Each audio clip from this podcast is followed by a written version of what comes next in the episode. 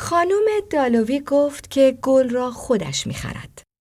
این جمله آغازین رمان خانم دالوی ویرجینیا ولف است که در چند ماه گذشته خیلی از کاربران توییتر با آن بازی کردند. این بار خانم دالوی خودش مواد ضد عفونی را می‌خرید یا حتی ماسک و خلاصه هر چیزی که به بیماری همهگیر مربوط می شود. ایوان کندلی در این مقاله به ریشه توجه انگلیسی های قرنطینه شده به رمان ولف پرداخته است.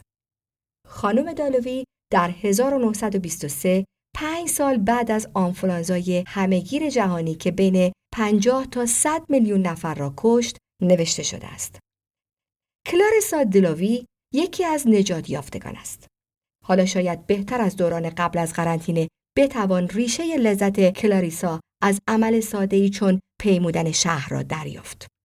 با این حال شوق زندگی کلاریسا با حس ترسی پنهان آمیخته است.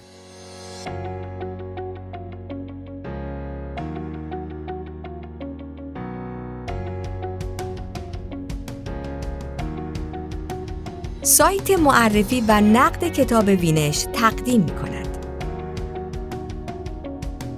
چرا خوانندگان مضطرب در قرنطینه به خانم دالوی تمایل پیدا کردند؟ نویسنده مقاله ایوان کینتلی. مترجم سعیده شهسواری. با صدای شادی سرپولکی.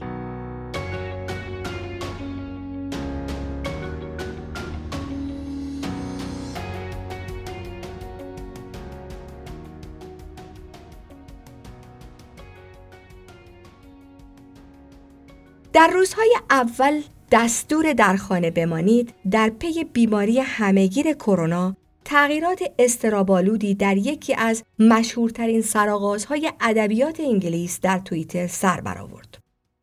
16 مارس خانم دالوی گفت او خودش دستگیری درها را ضد عفونی می کند. 19 مارس خانم دالوی گفت او خودش ضد عفونی کننده را می خرد. 23 مارس خانم دالوی گفت او خودش ویروس را می‌گیرد. این توییت همراه با یک عکس از یک بازار گل شلوغ در شرق لندن بود. 24 مارس خانم دالوی گفت او خودش عکس گلها را اسکرول می کند. 31 مارس خانم دالوی گفت که گلها را تحویل خواهد داد چون نیاز غیر ضروری بودند ولی مطمئنا حداقل سی درصد به پیک انعام خواهد داد. 3 آوریل خانم دالوی گفت او خودش خرید اینترنتی مواد غذایی را انجام خواهد داد. 5 آوریل خانم دالوی گفت او خودش ماسک درست می کند. خیلی عجیب است که تعداد زیادی از مردم در بحبوحه این بحران خاص به خانم دالوی ویرجینیا ولف رسیدند و نه به این دلیل که صفحات آغازین این رمان احتمالاً نشات آورترین نمونه در بین آثار غربی است. خانم دالوی همانطور که صبحش را در تلاش برای آماده کردن خانه برای مهمانی عصرش شروع می کرد اندیشید چه تفریحی، چه کیفی. درست زمانی که معمولی ترین کارهای ما مثل خرید و پیاده روی با اهمیت و موضوع مرگ و زندگی به نظر می رسد. دیدگاه کلاریسا در مورد خرید روزمره به عنوان یک ماجراجویی پرمخاطره و با روشی عجیب و غریب تنین انداز شده است. حالا همه ما خانم دالوی هستیم. خانم دالوی در 1923 پنج سال بعد از آنفلانزای همهگیر جهانی که بین 50 تا 100 میلیون نفر را کشت نوشته شده است. کلاریسا دالوی یکی از نجات یافتگان است. در صفحه دوم کتاب یکی از همسایه های کلاریسا او را تماشا می کند و می بیند او از زمان بیماریش رنگ و رویش سفید شده است. در پاراگراف بعدی ما می‌فهمیم که قلب او به خاطر آنفولانزا مبتلا شده است. گرچه به آنفولانزای 1918 هرگز مستقیما اشاره نمی شود، اما محقق ادبی الیزابت اوتکا در آخرین کتابش مدرنیسم ویروسی پاندمی آنفولانزا و ادبیات بین دو جنگ بیان می کند که هر ارجایی به آنفولانزا در سال 1925 به ویژه آن نوع با عوارض با دوامتر پاندمی را تداعی می کند. مایه کلیدی رمان مثل به صدا درآمدن مداوم زنگ ها تشبیه شده به حلقه های سربی که در هوا حل می شوند پاندمی را به ظریفترین شیوه ها تداعی می کند. اوتکا می نویسد یکی از پدیده هایی که بیشتر از هر چیزی با کسانی که از آنفلانزای همهگیر جان سالم به در برده بودند مرتبط است صدای مداوم ناقوسی است که برای قربانی ها نواخته شد. ولف تجارب شخصی فراوانی با آنفولانزا داشت. مادرش در اثر نارسایی قلبی ناشی از آنفولانزا در سال 1895 درگذشت. مصیبتی که اولین شکست های بیشمار عصبی ولف را به وجود آورد. ولف خودش بین سالهای 1916 تا 1925 با چندین بیماری جدی روبرو شد که مجبورش کرد مدت طولانی بستری شود. آنفولانزا دقیقا مثل قلب کلاریسا بر قلب او نیز تاثیر گذاشت و ممکن است در بدتر شدن سلامت روانی او در این دوره نقش داشته باشد. او در سال 1922 به توصیه پزشکش جورج سیوج الهام بخش کاراکتر سر ویلیام برادشاو در خانم دالوی سه تا از دندانهایش را برای پیشگیری از عفونت‌های بعدی کشید. ولف مثل هر کس دیگری اثرات بلند مدت ویروس ها را که می توانند به بدن و جامعه آسیب بزنند می دانست. اما همچنین می دانست که همه قادر به صحبت کردن از آن یا خواهان شنیدن درباره آن نیستند. ولف در مقاله خود در باب بیمار بودن در سال 1926 نوشت انتظار می‌رفت رمان‌ها به آنفولانزا اختصاص داده شوند. ادبیات تمام تلاش خود را کرده تا ثابت کند دقدقش ذهن است و بدن لایه شیشه ساده است که روح از درون آن روشن و واضح به نظر می‌رسد و جز برای یک یا دو هیجان مثل میل یا طمع خالی، ناچیز و ناموجود است. برعکس خلاف آن کاملا درست است. بدن تمام روز و تمام شب در حال مداخله است و موجود زنده فقط می تواند به صفحه کثیف یا شفاف نگاه کند و نمی تواند حتی لحظه مانند قلاف چاقو یا قلاف نخود فرنگی از بدن جدا شود.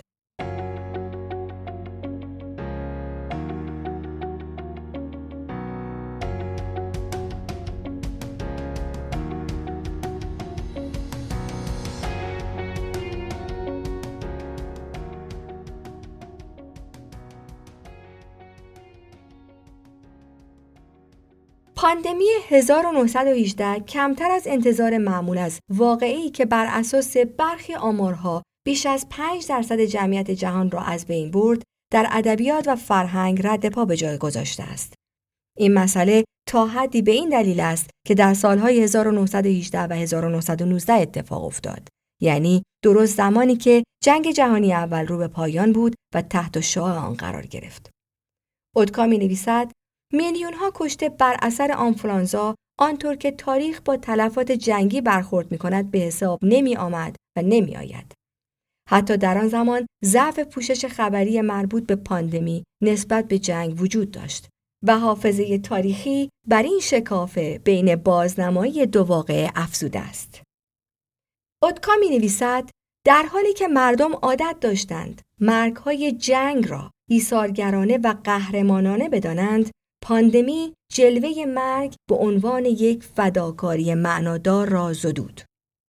مرگ در نبرد می تواند شجاعانه به نظر برسد اما چیزی تحقیرآمیز در مورد مرگ بر اثر آنفولانزا در زمان جنگ وجود داشت.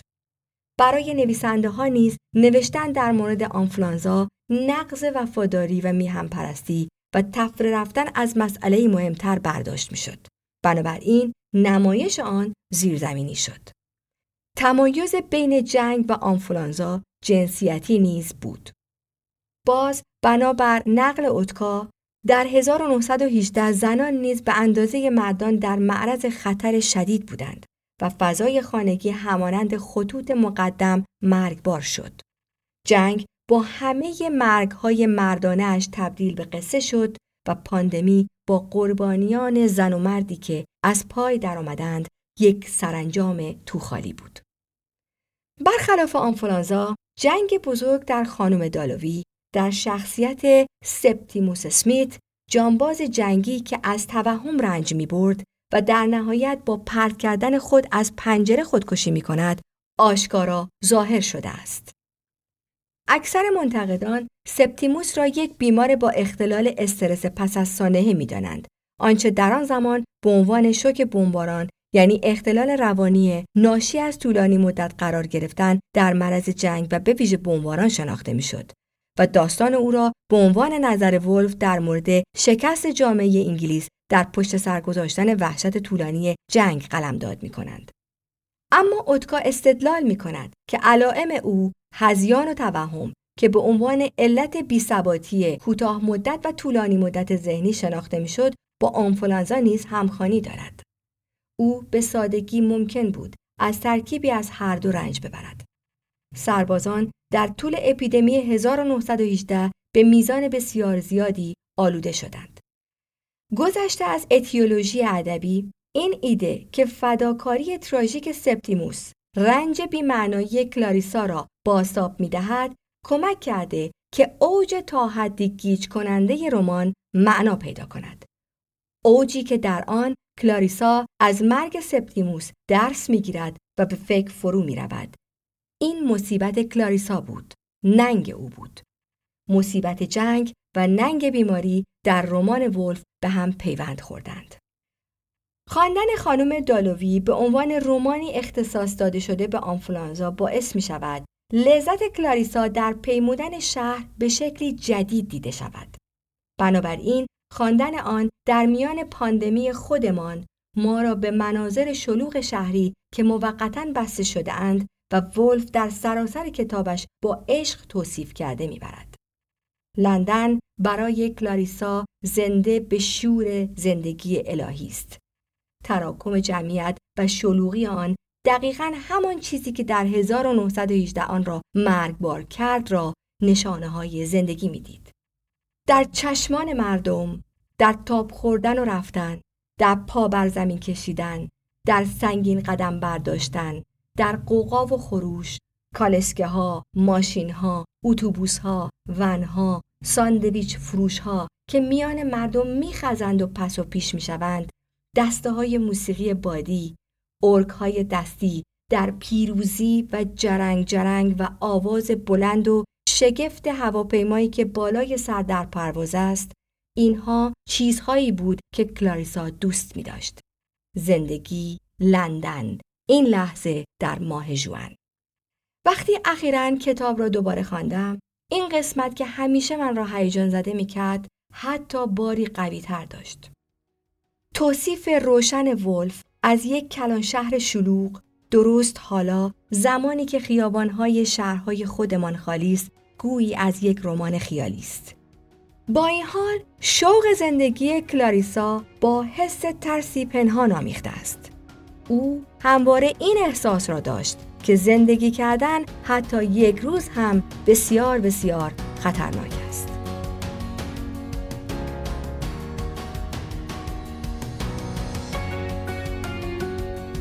چرا خوانندگان مضطرب در قرنطینه به خانم دالوی تمایل پیدا کردند؟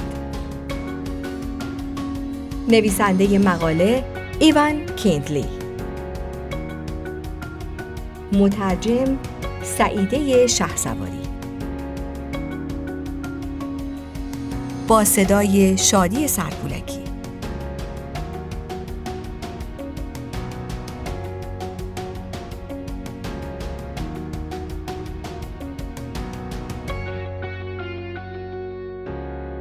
مقاله و دهها نوشته و نقد دیگر درباره کتاب‌های کلاسیک و جدید الانتشار را در سایت معرفی و نقد کتاب وینش بخوانید.